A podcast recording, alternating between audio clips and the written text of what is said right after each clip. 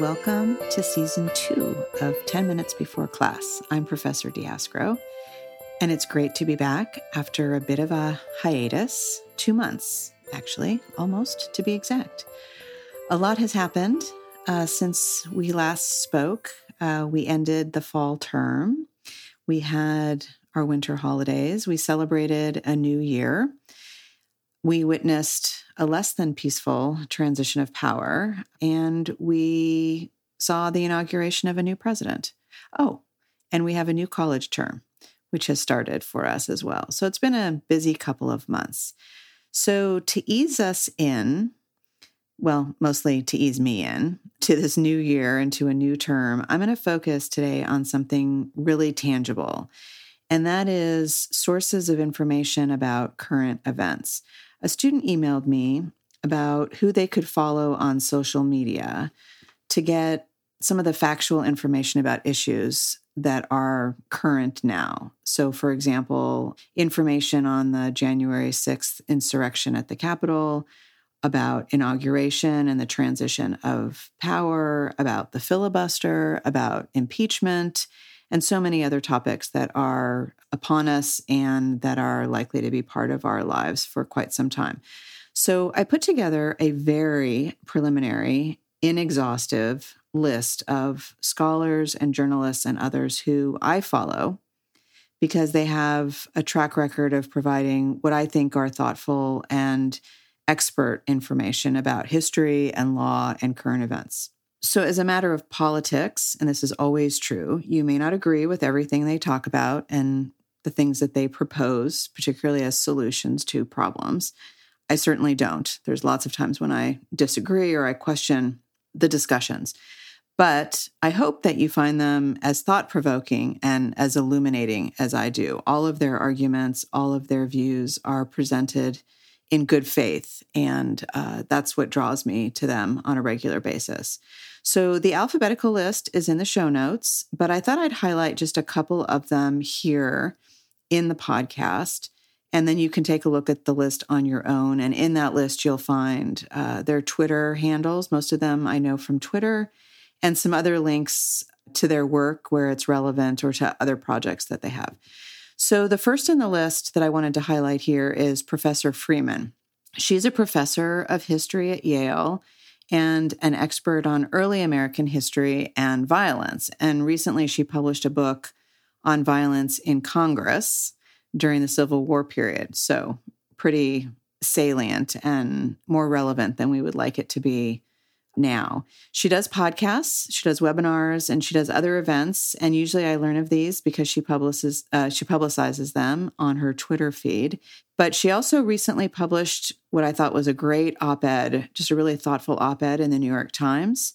And just a couple days ago, she advertised a lecture series that she has called History Matters that is online and open to the public. Uh, so it looked great. I'm going to sign up for those myself so that I can be educated. The most recent one, I think, was on political parties. So, really cool stuff, really relevant. Definitely recommend looking her up. So, the second person I wanted to highlight here is Sherrilyn Ifill. She is the president of the NAACP Legal Defense Fund and an expert on civil liberties. I know her most just from her public speaking and her writing on voting rights, also something that has been really, well, has been always important in the United States, but has been really salient to uh, most of us in the last several years and in the last election.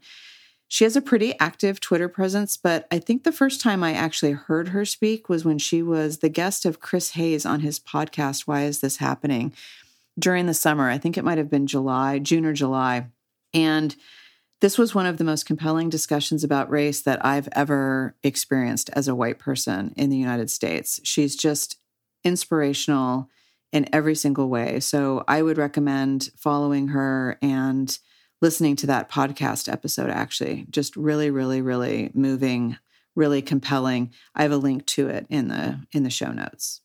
Next is harry litman so he's a former federal prosecutor at the department of justice. He's currently i believe a whistleblower lawyer which has made his expertise relevant in the last couple of years as well. Hmm. He teaches con law at the undergraduate level, I believe, at the University of California at San Diego, as well as uh, UCLA. And he has a regular column for the Los Angeles Times, too. But it's his podcast that made me first know who he was. He invites, it's called Talking Feds, and he invites former federal officials and then sometimes journalists and others who cover like the DOJ beat and others to talk about current events. And I learn something meaningful every week. I usually listen to him on Sundays or Mondays while I'm walking my dog.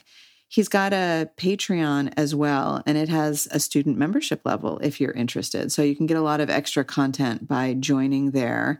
And I guess as an aside, the answer is no, I'm not a paid promoter of his. I just really like his show. So I put the link to his podcast and to his Patreon in the show notes for you. Another name that may sound more familiar to you than the others that I've mentioned so far is Dan Rather. So, you know, his Twitter feed is very, very active. I think he must be in his 80s now. Um, and it's really cool to see his Twitter feed so, so active. I remember him, of course, from CBS News when I was growing up. He was an anchor on the regular news shows. But his views are informed by decades as a journalist covering the United States and the world but these days, I'm particularly drawn to him because he's just so inspirational. My sister in law bought me his book that I, I, think it was published maybe a year or two ago called What Unites Us. And it was just what I needed to read last year. And he just started a new Substack newsletter called Steady that I'm really enjoying having in my inbox. If you just need some uplifting commentary and kind of, you know, peace oriented content, uh, then he's your person. So I included his Substack and his Twitter handle in the show notes. And last, just for this episode, is Zoe Tillman, who is a journalist for BuzzFeed News, and she is my go to on courts and justice issues. She often live tweets court proceedings, and her coverage of criminal and civil justice is without peer, I think. Right now, she's reporting on all of the federal proceedings related to the January 6th insurrection attempt at the Capitol. Um, but she's always on Twitter, always so informative, providing tons of facts and procedural information about how the justice system works and how different court systems work. I assign her sometimes in my class on courts because I find her just to be so uh, such a great resource for the layperson. So really terrific feed. that Zoe Tillman and her Twitter feed. Uh, her Twitter handle is in the show notes as well.